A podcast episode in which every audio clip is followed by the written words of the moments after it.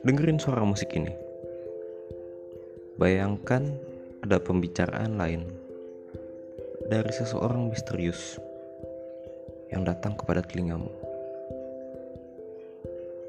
Dan kau tahu apa? Ya, dia seorang INTP. Wow.